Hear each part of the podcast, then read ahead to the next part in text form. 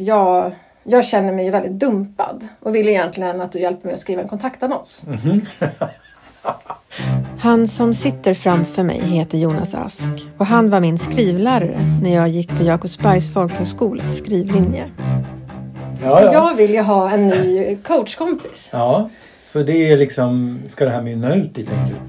Jonas lärde bland annat ut den ädla konsten skrivcoachning, eller skrivcoaching.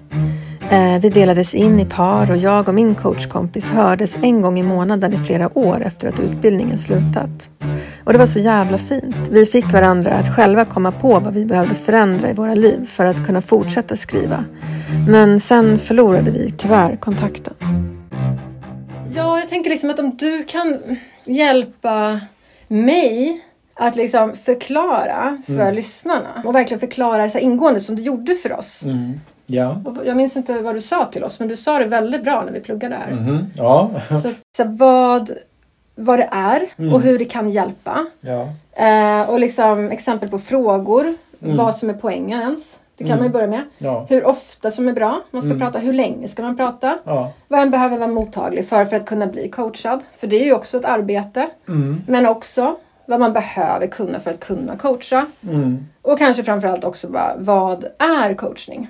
Mm. Så det är tusen frågor. Ja. Och det är ju för att jag vill att du då som lärare Mm. egentligen Ja. lär ut det här. Mm. Så att någon där ute kanske kan säga så men Lovisa jag skulle kunna prata med dig. Mm. Och, och det som också är viktigt med det här, som är fantastiskt med den här reformen är att man läser inte varandras texter. Det handlar inte om texterna. Nej. Utan det handlar om att hjälpa varandra att knyta upp hindren Mm. som kan uppstå i vad som helst och när som helst.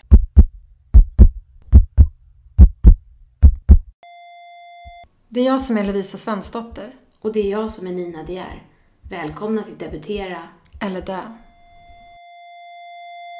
Alltså, jag kallar det för författarcoaching. Mm. Författarcoachning. Det beror på hur man, om man vill använda anglicismen coaching. Det där ning är lite otympligt. Så jag brukar säga författarcoaching. En del studsar på det ordet och, och sådär. Och man kan tycka att det är lite klämkäckt liksom. Men det, det är ju hämtat från idrottsvärlden.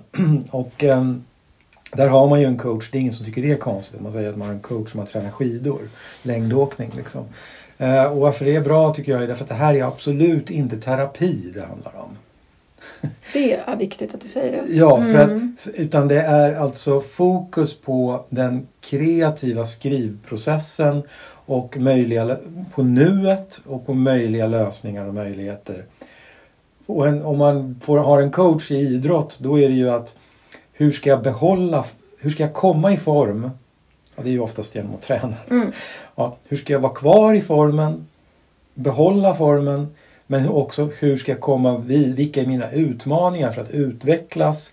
För att komma i mål? Vad är mål? Om det är att vara med i OS? Okej, jag kanske inte kan ha mål att få guldmedalj. Men jag har mål att vara med. Mm. Och eh, jag har vissa mål i träningen att göra mitt bästa och så vidare. Och det behöver, menar jag, en, författare också. Oavsett om man kallar det för coaching eller inte. Man kan kalla det för något annat. Mm. Men det unika med att inte bara prata om texter som du sa utan också om processen.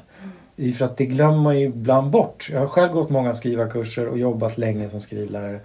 Att det, ibland glömmer man faktiskt på skrivkurser också, författarskolor, bort det här med processen. Och de här som, kurserna som jag leder är ju projektkurser dessutom, den du gick. Mm. Och då är det ju rätt, finns ju rätt många utmaningar i det här med er podd heter ju Debutera eller dö. Känn Yes. pressen. Ja, men det är ju ett roligt namn men jag menar det är också, det illustrerar ju lite det hela också. va? Att liksom, det kan bli tungt om man känner att jag ska eh, göra färdigt en bok. Liksom. Det, är en, det är en process. Liksom. Ja, Du håller ju på själv så du vet ju hur det är. Gud ja. Ja. Gud ja. Nej, men, och där, där har vi också, jag tänker liksom metoden som jag minns den. För att sen blir det så här, jag fick en coachkompis härifrån och vi utvecklade ju våran metod. Liksom, så att man måste liksom, jag försöker ju minnas nu vad det var vi egentligen lärde oss. Och för att skriva en bok är ju för stort. Det är ju som att säga, jag vill, jag vill börja, jag vill vara med i OS. Kan jag säga till dig. Och då kommer du som min träningscoach säga, ja men då får vi börja sätta upp lite delmål. Och det är ju liksom det första i det här egentligen. Att så här, eh, Om jag bara tänker så här, först har du pratat om att man analyserar sitt nuläge. Och sen dela upp mål. Eller sätta upp mål. Mm. Och sen kommer de här coachande frågorna. Men hur liksom börjar man med att analysera sitt skrivnuläge? Ja, precis. Det kan man göra på lite olika sätt. Men jag tycker att det enklaste sättet egentligen bara är att antingen pratar man med någon. Man kan också sätta sig själv bara kort och skriva ner liksom. Eh, vad är jag nöjd med just nu? Ja, det är kanske att jag, jag har en rätt bra skrivrutin. Jag skriver si och så många, så många timmar i veckan de och de dagarna. Det är jag nöjd med. Jag kanske är nöjd med att jag tycker att jag har en kul idé på den här romanen eller fackboken eller vad det nu är jag vill skriva. Kul ämne. Jag är nöjd med att ehm, jag har en bra skrivplats kanske. Och sen så man gör liksom en inventering. Det här låter ju väldigt positivt. Som att man bara har det jättebra i sitt och sen, så, skrivnuläge. och sen kollar man ju då vad är jag inte nöjd med. Ah. Och det är ju kanske så här, ja det här heltidsjobbet och de här fyra barnen som jag råkade skaffa Mm, och, och de här tre partnersarna som jag råkade Just det. Och golfklubben. Med Eva. Mm. Och ovanpå det att jag var utbränd förra året. Mm. Jag glömde visst bort det. Och då är det så att jag har ingen skrivtid känns det som. Men allt annat är jag nöjd med. Och då är, Mm. då är det så här, då ska man ändå liksom backa tillbaks till det där man är nöjd med menar jag. Mm. Och så här älta det väldigt mycket. Man ska älta det. Man är nöjd med. Ah, vad trevligt. Tjata om Mm. det. Liksom. För ofta gör vi precis tvärtom. För att när jag gör de här coachningarna som individuella då med någon. Mm. Då så, nu är det en distanskurs, då ringer man ju oftast upp men det går att göra så här också. Och om jag inte säger någonting, då är ju absolut default det första man börjar prata om vad? Eh, Det man inte är nöjd ah, med. Okej, förlåt. Jag Det man inte är nöjd med. sa, pratar så sällan För att man tänker problem. Ja. Vi är primade på problem, hinder, hot, oro och allt. Det är en slags mänsklig psykologi liksom bara. Men man får liksom i den här metoden så hjälper man sig själv att älta det man är nöjd med och försöka analysera vad har jag gjort för att bli nöjd med det? Mm. Ja, för att få till det här skrivschemat. Då satte jag mig ner med min almanacka och kollade. Okej, det är faktiskt möjligt att skriva. Jag själv till exempel har en sedan flera år rutin att jag skriver 45 minuter varje kväll. På, ett, på ett verk liksom. Ja, det jag håller på håller med på nu ett projekt. Ja, Ja. Och, och, men det behöver inte vara det. Det kan vara att jag skriver 45 mar- minuter varje kväll för att upptäcka vad jag vill skriva. Ja. En, en roman eller en fackbok Ja, om. Ja. Men i alla fall, jag är nöjd med det. Vad, Mm. behövde, vad behövde jag göra för att bli nöjd med det? Jo, jag behövde sätta mig ner, papper och penna, min almanacka och behövde skriva in skrivtiderna i almanackan. Mm. Göra ett schema för mig själv. Men sen behövde jag också förankra det hos mina partners, min, min familj och Och så Eva på golfbanan. kanske då göra några val som innebar att jag tog eh, time out från golfklubben Mm. under den, det året eller halvåret som det tar att skriva. Mm. Och då har jag plötsligt en tid. Då har jag liksom gjort tid. Och då ältar du liksom att du är stolt över det. Att du gjorde det och Ja tog det och, hur, beslutet. ja, och hur jag gjorde för att eh, genomföra det. Liksom. Mm. Och sen så kan jag ta med mig den känslan av att jag Mm. kan komma på lösningar. Det finns alltid möjligheter. Den kreativiteten in på det här som kan kännas hopplöst. Vad det nu är. Jag har tappat tron på min idé. Eller ehm, det, jag, fan, jag vill ha dialog men jag vet inte hur man skriver det och jag tycker inte att jag är nog bra på det och så blir det ingenting på Mm. grund av det. Liksom. Mm. Eller att man inte har någon skrivtid. Eller att man inte har någonstans att sitta när man skriver. Mm. Så, det man, så det man gör är att man först samlar bra erfarenheter på att man faktiskt kan förändra sin situation. Ja. Att man liksom verbaliserar det och liksom pratar då, ältar då det med någon. Mm. Mm. Eller för sig själv. Eller för sig själv. Och det är ju faktiskt väldigt fint. Det bygger ju upp en liksom. Mm. Det har du rätt i. Mm. Så man ska berömma sig själv väldigt mycket. Mm. Och varenda, litet, varenda liten seger ska man berömma sig själv. Så har jag avsatt tid, 45 minuter att skriva måndag kväll. Så sätter jag mig ner och så har jag skrivit en mening. Då, yes, då kan jag fira det. Jag skrev en mening. Mm. Men Bra firar gjort. du då? Alltså är du bra på att fira eller är du inte bra på att fira? Ja, jag tränar ju mig på det. Det är svårt att fira, tycker så jag. Att jag kan ju tycka att, liksom att om jag har gjort en riktigt bra skrivdagen, jag skriver heldagar, fredagar till Mm. exempel. Ja, då kan jag ju få ett glas bubbel på kvällen. Liksom. Mm. Sådär. Om man vill göra det här med sig själv. Ja, du får stoppa mig. Nej, men fortsätt, Men om man vill göra det här för sig själv också. För att ibland gör jag så här att jag skriver de här frågorna och så gör jag som en självintervju. Att jag skriver för hand. Liksom. Mm. Jaha, vad, är, vad är du nöjd med just nu då? Så sitter jag och skriver om, Mm. som om jag pratar med mig själv. Liksom. Mm. Och eh, då kan man också göra en som en författarcoaching-dagbok för sig själv. Liksom att man då, eh, på kvällen eller i varje dag eller i slutet på en vecka skriver en rubrik så här. Vad är jag tacksam för? Ja, att jag faktiskt lyckades skriva en mening som kändes okej. Mm. Eh, nu hade jag tänkt skriva 20 meningar. Det blev bara en mening. Men, Mm. men den meningen finns ju. Mm. Och den är jag nöjd med. Tack för att jag lyckades med Mm. det. Det kan också vara tack för att den här skitdåliga skrivdagen äntligen är slut och att jag har en ny chans imorgon. Liksom. ja, ja. Men, eller, eller tack för den där schyssta responsen jag fick av någon. Eller tack för att jag fick negativ respons av någon, för det har jag också nytta av.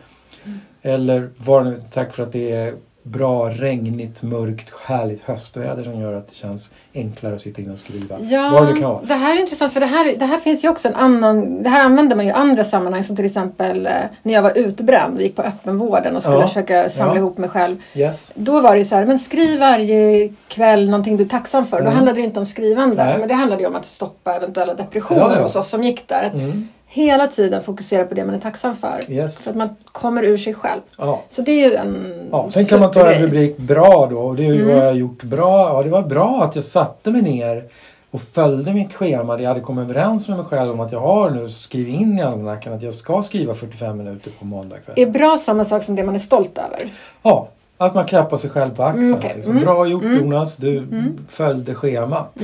Även om det kändes för jävligt att sitta där framför datorn just Verkligen. idag. Mm. En annan dag känns det härligt. Men det var bra att du inte gav upp idag. Liksom. Mm. En dag till Fint. du inte gav upp.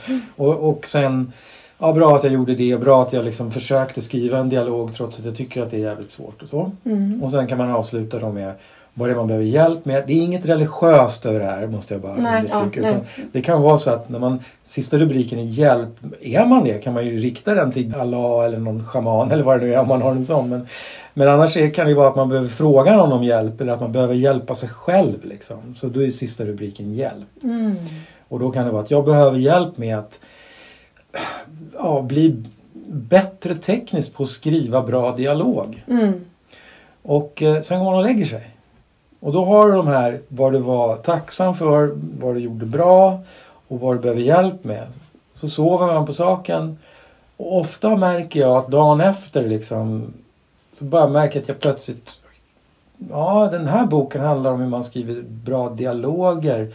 Och här, den där författaren vet jag är bra på dialog och den som jag lärde känna på kursen skrev ju bra dialoger. Jag ringer henne Mm. och så här. Man kommer börja liksom tänka, man, man ställ- ställer in hjärnan på de här möjligheterna och lösningarna. Mm. Det är ett sätt. Det är ju idén med hela det här. Man turas om att berätta om sin process och sitt skrivande och att lyssna. Så om du och jag skulle göra det här så om jag börjar då, då börjar jag berätta om min process. Vilka grejer jag är nöjd med just nu och vad jag inte är så nöjd med och sådär. Du lyssnar, kan om du vill ställa följdfrågor om det är något du blir nyfiken på eller inte fattar eller så. Men annars så lyssnar du mest bara, inte så bara, och lyssna närvarande verkligen som ett nyfiket barn. Men det du inte gör som kanske skiljer sig från vanliga samtal det är att du inte griper in i det hela och säger Åh gud, var det så för dig? Så var det för mig med och då gjorde jag så här, jo så här, jag tycker du borde göra så här. Eller gör så här. Det gör vi inte. Mm. Utan det viktiga, själva idén med det hela är att jag som berättar äger lösningarna och möjligheterna själv. Så, så grundtanken är att om jag skulle coacha dig här nu då tänker jag som ställer frågorna till dig då och lyssnar. Min utgångspunkt är att du egentligen vet precis svaret på allt. Du vet egentligen vad det är du behöver göra med din, ditt manus och din process. Om det nu är att du faktiskt behöver sluta på den där golfklubben liksom. För att det tar för mycket tid från skrivandet. Någonstans vet du ändå det. Men om jag skulle säga det till dig. Hörru du, du måste sluta på den här golfklubben. Då kan det vara så att du inte gör det. Men du själv till slut kommer fram till att jag borde kanske, ja, är det med den här golfklubben liksom. Det, jag kanske inte ska gå på den då säger inte jag så här, yes vad bra, gör inte det. Utan då frågar jag så, varför vill du inte gå på den då? Liksom. Ja, men jag kanske borde skriva istället. Varför borde du det? Vem säger det? Borde du skriva eller borde du spela golf? Vad, vad vill och behöver du göra egentligen? Vill och behöver du spela golf? Om svaret då är ja, fine, kör på med golfen. Liksom. Men är det inte det? Nej, jag vill egentligen skriva. Jaha, varför har du inte redan gjort det istället för att spela golf då? Nej, men det är för att Eva som jag spelar golf med, hon blir ledsen då. Okej, okay, men hur ledsen blir hon om du mår dåligt av att du inte ger din bok den tid och ditt, ditt skapande den tid som du behöver. Och sådär. Håller man på så. Mm. De ska ju vara liksom som de sex journalistiska grundfrågorna. Vad, var, vem, var, när, hur, varför. Alltså de här öppna frågor, inte ja nej frågor. Och inte retoriska frågor utan verkligen öppna. Mm. Berätta om. Mm. Eller vad menar du med det? Kan Mm. du berätta mer om det? Jag är nyfiken. Varför Mm. då? Precis. Och, och, ehm, och inte ge några råd heller. Nej. Nej men verkligen. Det är ett aktivt arbete. Mm, för Att- den som är den som berättar.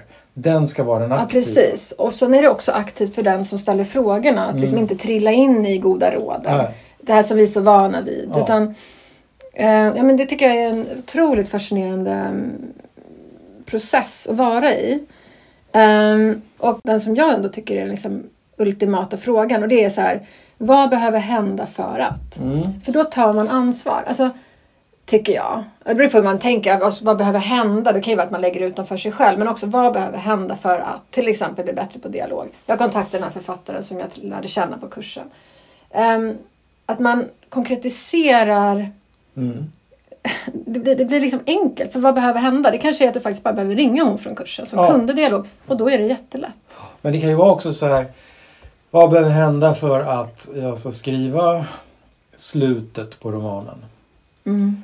Om, då den, om du själv, om du ställer frågan till dig själv eller någon ställer frågan till dig och ditt svar blir Ja, då måste eh, kriget mellan Israel och Hamas upphöra.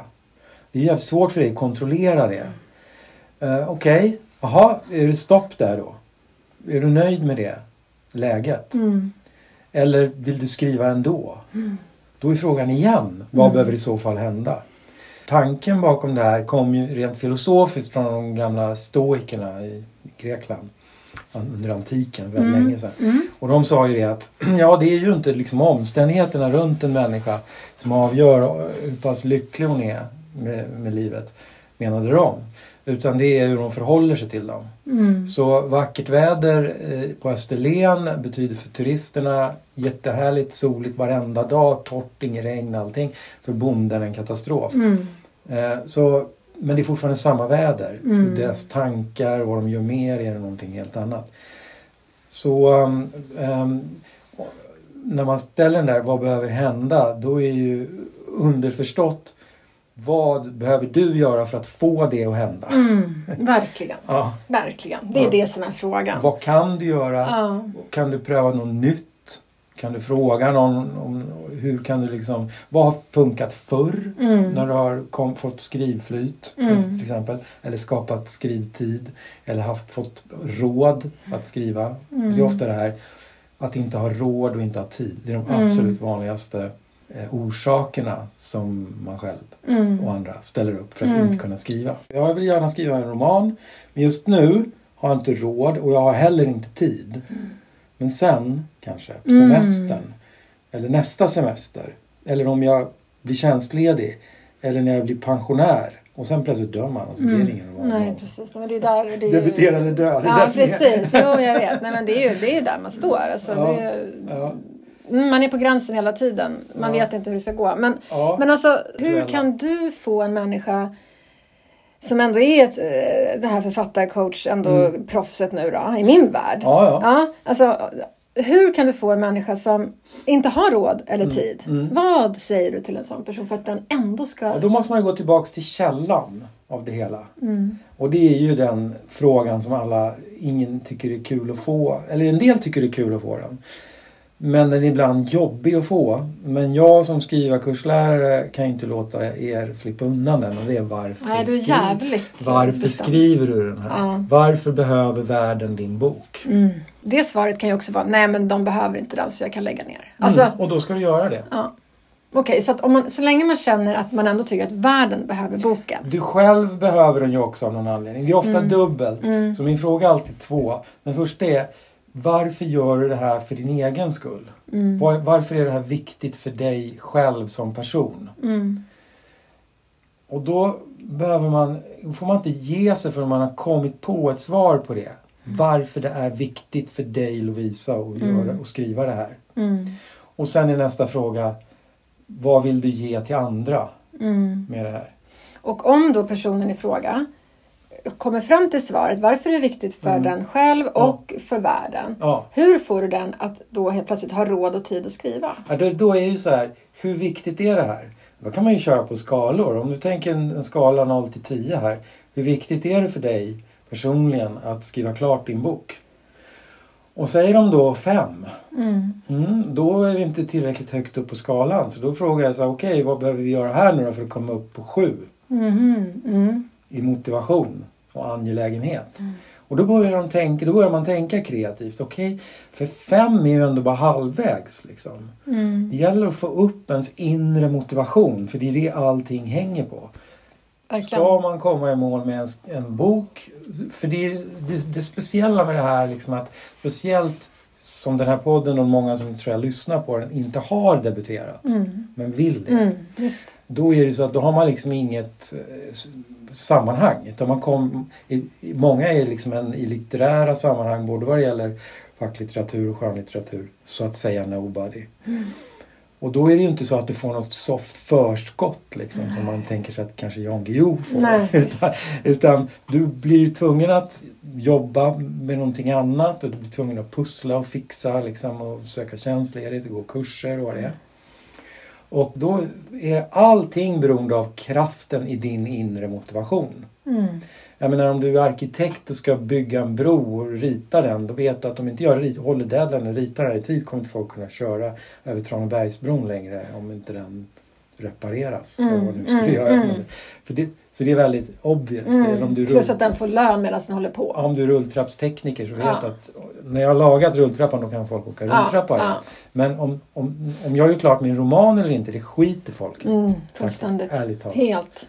Om man inte är Jan Guillou och Ja. har, har ett avtal i förväg. Ja. Nu är man ju inte det. Nej. Så därför behöver 100% bero på egen inre drivkraft, egen inre motivation. Mm. Och då måste man ställa sig själv de här frågorna och gärna bara till flera mellan sig. Varför är det här viktigt? Okej, det här är så viktigt för dig. Vad behöver du göra då? då? Mm. Om det är viktigt, vad behöver hända då? Mm. Ja, för jag, tänker, jag blir ändå lite så förvirrad för jag tänker ändå att alla är lika motiverade som jag själv. Vilket är liksom 10 av 10 eller 100 av 10. Alltså det finns ingenting annat. Mm, mm. Men jag tänker att det som händer, jag tänker att och de du coachar är väldigt motiverade för annars skulle de inte vara här. Mm. Men jag tänker, det där kan ju hända då när man inte har råd eller tid. Att man helt plötsligt tror att man inte är motiverad. Är det det du menar? Att när motivationen kommer ner och man måste jobba, påminna och komma Alltså på jag sig menar att man inte riktigt i, i, eh, man är inte riktigt i kontakt med sin inre motivation. Mm, det är det. Utan man börjar tänka på, ofta är det så att man börjar jämföra sig med andra. Kolla hon, han där debuterade redan när de var 22 och blev geniförklarade och nu är jag 35 eller 40 eller 50 eller 60 här. Hur, vad håller jag ens på med? Mm. Liksom, eller Mm. den personen skrev klart sin roman på ett år och jag sitter här och tragglar liksom. Eller vad det nu är. Mm. Det, om man börjar jämföra sig med andra eller om man börjar tänka på för mycket på vad folk ska tycka. Vad, kommer verkligen något förlag att gilla det här? Vad ska de säga om det här? Vad ska de tycka om att jag skriver på det här Ja, sättet? eller kanske ens familj. Varför ska jag gå ner i arbetstid och inte tjäna lika mycket pengar för Ja. en jävla bok? Och Ja. Att man, man tappar kontakten med sin inre motivation. Man börjar tänka Ja. på vad andra människor Mm. kräver av en och behöver och vill och tycker, kan Ja. tänkas tycka och anse. Och, Och det är en ganska lätt väg att gå för att slippa kämpa vidare. För Ja. det är ju jättetufft att skriva en bok. Yes. Och det är väl därför då den här coachningen är så bra. Det var därför den hjälpte mig så mycket. För att när man har hundra barn och man har ett Mm. jobb och man har ditten och datten. ja. Att bli påmind av sin coachvän att säga, just det. varför ska jag gå upp klockan fem på morgonen för att skriva två timmar innan jobbet? Jo, men det är ju för att jag dör annars. Alltså det är för att är så, jag är så motiverad egentligen. Det är bara att jag glömde bort det för att jag hade ett, tusen andra saker. Så att precis, att få kontakt med sin inre mm, glöd. Ja. Ja. För det är det man behöver en coachvän till. Ja, Ehm, att man har det här samtalet. Eller som du då, att man kan också eventuellt ha det med sig själv i en bok. Att man hela tiden har kontakt. Liksom. Eller jag i min skrivdagbok ja, också. Ehm, men en annan grej som jag undrar, som jag är skitdålig på. Det är ju då, för att alltså det har ingen kunnat förklara för mig. Och det är hur man firar saker. Alltså jag kan inte det. Nej men alltså det kan ju vara... Eh, eh, Hur, hur, liksom, hur gör man det viktigt? För det ska man väl ladda lika mycket som den här skrivdagen som man kanske lyckas få till.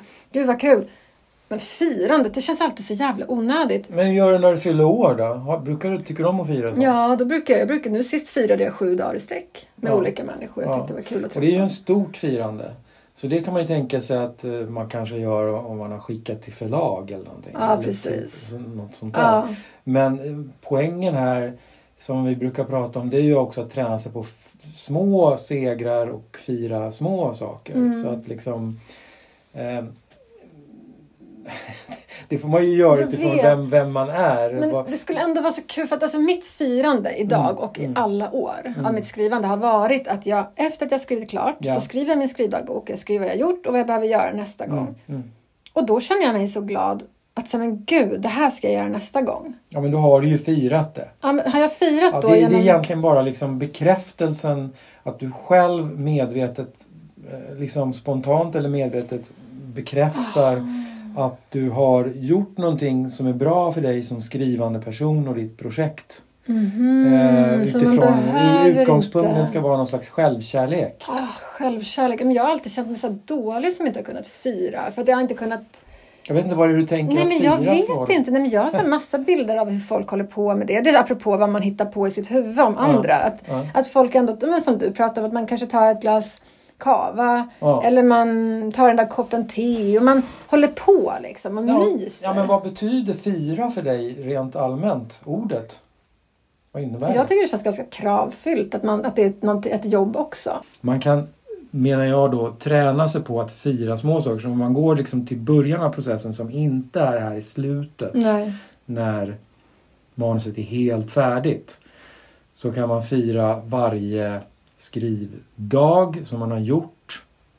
För det är många små steg som leder till att man blir klar Så många små, små steg. med ett manus. Ja. Som inte syns. Om man sitter och läser den färdiga Harry Potter och den flammande bägaren så, så tycker man att det är så jävla enkelt skrivet. Det ser så enkelt Ja. ut. Det är enkelt alltihop. Det är bara att göra Mm. liksom. Och plötsligt är man klar. Nej! Alltså hon skrev ju fasen en hel bok om böckerna innan hon skrev dem. Hon har aldrig gett ut. Så mycket arbete. Som vi som, när man är vanlig läsare så att säga, aldrig ser. Men det jobbet måste göras. Man kommer inte undan det. Och då gäller det att göra den tillvaron så trevlig som möjligt. Så genom att fira små segrar. Jag ser det som en seger om jag skriver fem helt okej meningar idag. Mm. Och yes, jag gjorde det. Det kan man göra det som du gjorde. Eller man kan bjuda sig själv på extra god chokladbit till kaffet eller ett bad eller gå på något spa eller vad fan man vill göra. Eller bara en liten firande. Men man har gjort någonting bra. Istället för att annars är det lätt hänt att tänka sig Fan bara fem meningar. Jag ska ju skriva en hel roman. Och hur fan vad långt det är kvar dit. Jag tror jag ger upp istället. Liksom. Det var för jobbigt att skriva fem meningar.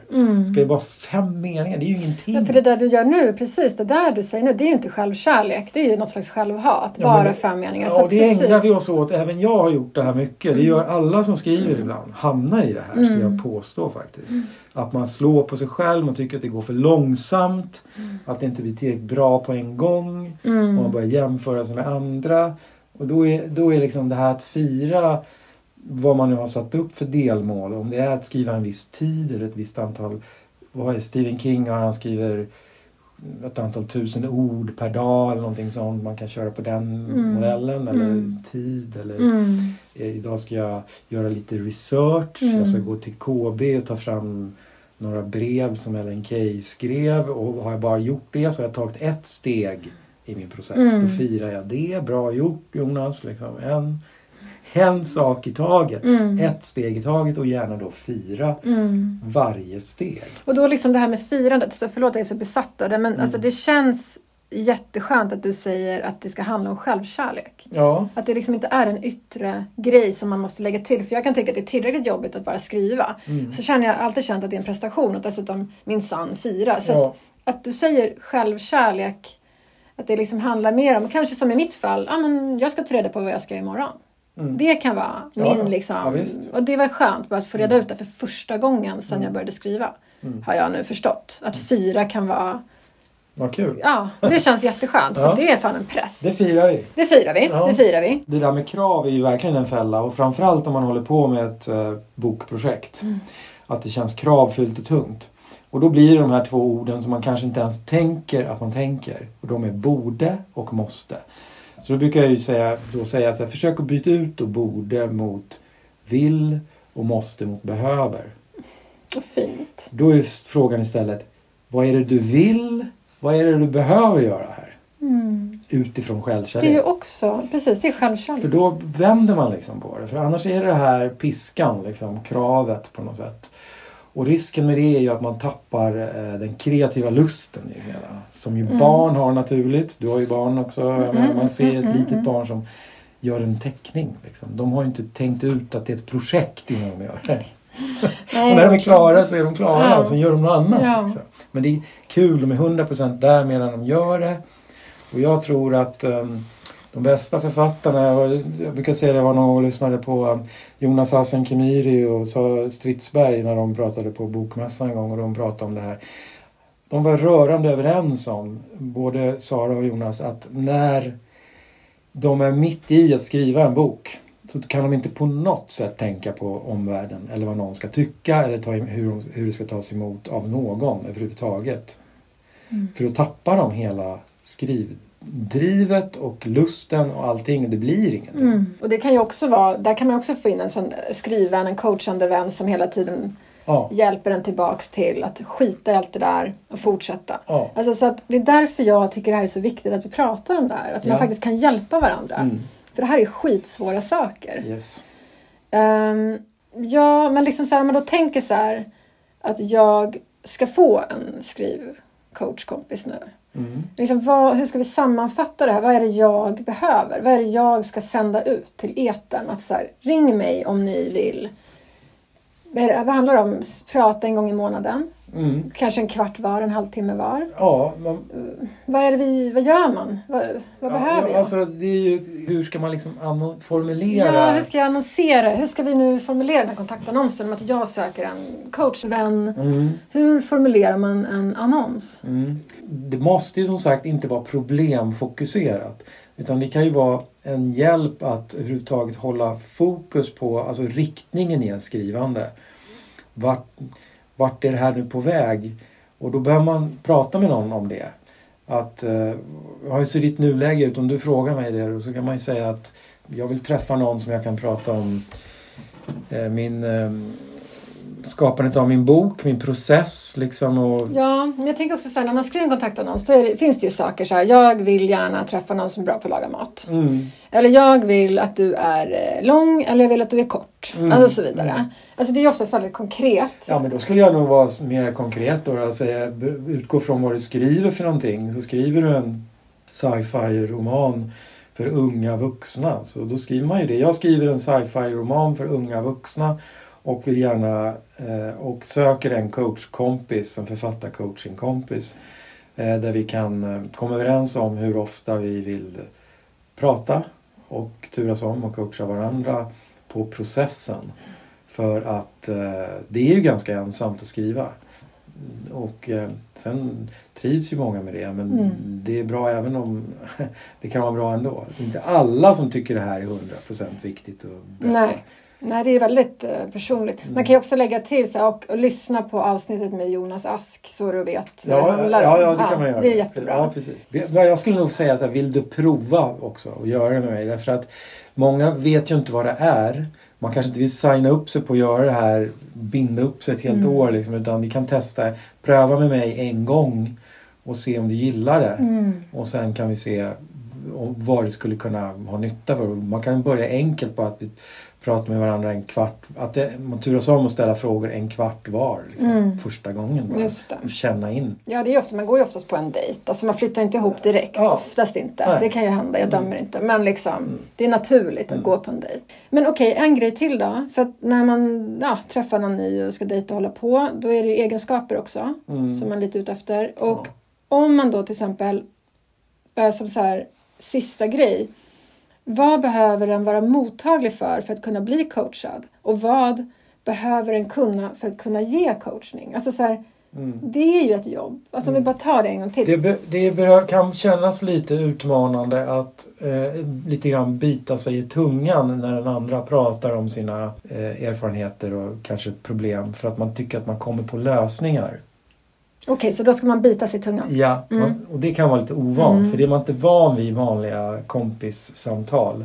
Där man gärna kommer med sina egna erfarenheter och tips och råd av kärlek. Men mm, att man får liksom vara, man måste vara beredd på att det betyder inte att man är kall och känslolös och kärlekslös här nu. Att man inte ger de här råden. Tvärtom alltså. Men det är lite ovant. Så man be- behöver vara beredd på att testa det. Att inte ge råd och att inte blanda in sig själv i, sam- i samtalet. Det, kan- det kan kännas lite ovant. Mm, det är ovant. Och det är eh, vad man behöver kunna för att kunna ge coachning. Och sen vad behöver man kunna för att kunna ta emot coachning? Ja, det första är ju att man måste ju vara medveten om att det inte är terapi. Eh, och att allting eh, är ju meningen. Alla frågor jag får till mig.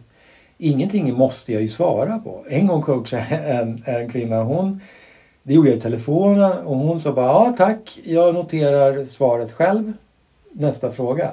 För hon ville inte säga några svar till mig. Oj, vad intressant. Hon ville behålla dem för sig själv. Men hon fick ut jättemycket av den här coachningen.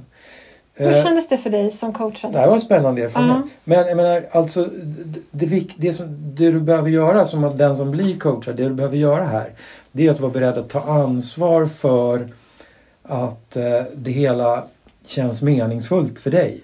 Mm. Så om, du, om jag då ställer frågor till dig där du känner att det här var en knäpp fråga eller det här var, var inte riktigt relevant. Då behöver du kunna säga pass eller jag, jag, den frågan känns inte riktigt relevant eller kan ta något annat.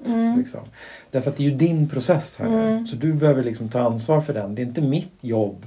Jag ställer bara frågor. Jag kan ställa dumma frågor. Ibland, för ibland vet man ju inte. En dum fråga kan vara rätt fråga. Visst, ja just det. Men man får ta ansvar själv för att processen går åt det håll man vill. Ja. Men också vara öppen för att lita lite på den andra personen. För ju mer man lär känna varandra så vet ju de Ja, ja. nästan mer om en själv. Och Ja. att då våga det, nej, följa, är inte min, Nej. vet mer om en själv. Jag tror att de, Nej, en, en som är riktigt bra på att ställa frågorna och man lär känna varandra så mycket.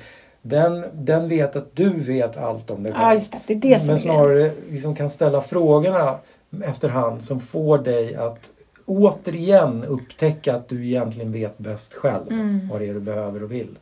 Men du är inte alltid i kontakt med det. Du tänker för mycket på vad andra vill och behöver av dig. Mm, det här är, och det här är ju kärnan. Att vi alla sitter med svaren själva. Mm. Och att vi bara behöver puffas i rätt riktning. Mm.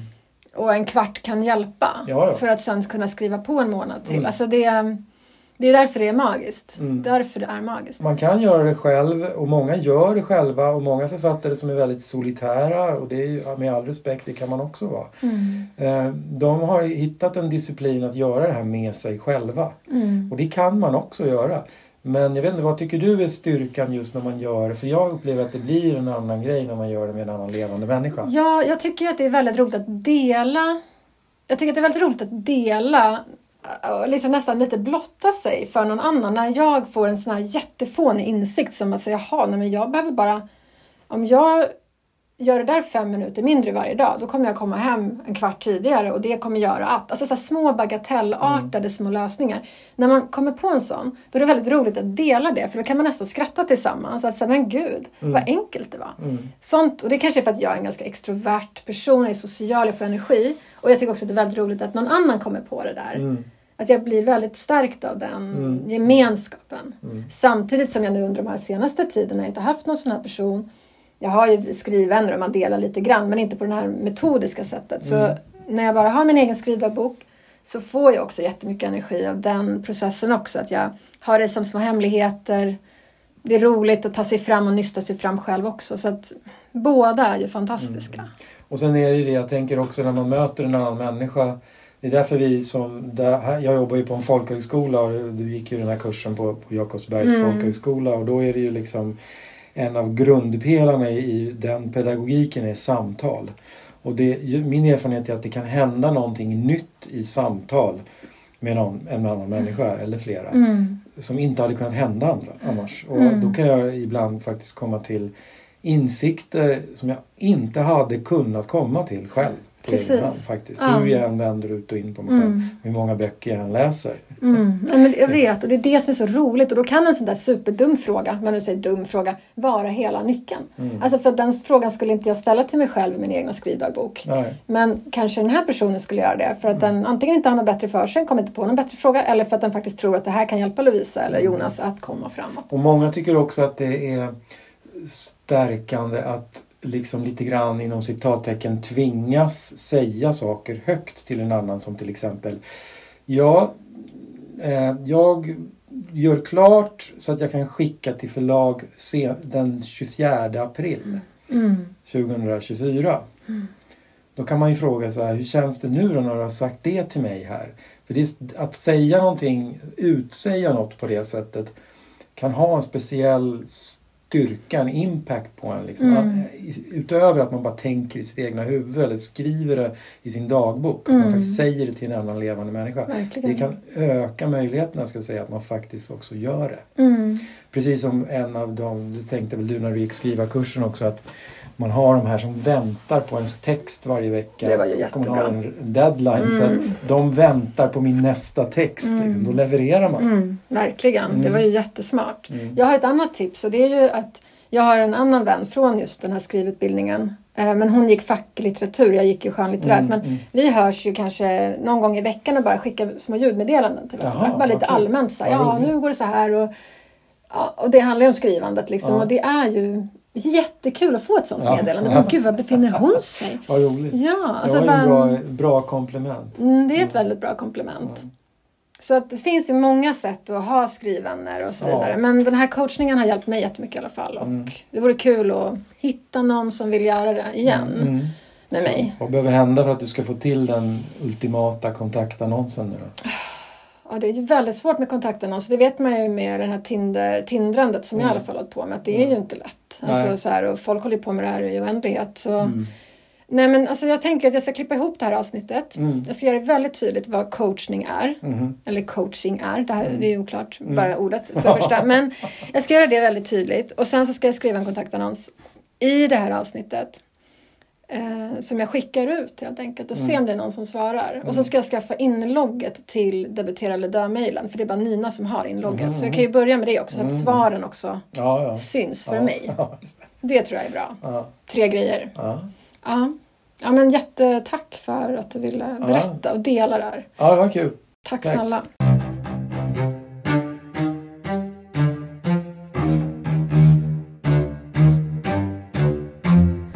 Ja, men eh, så är det någon som vill testa den här metoden med mig så mejla.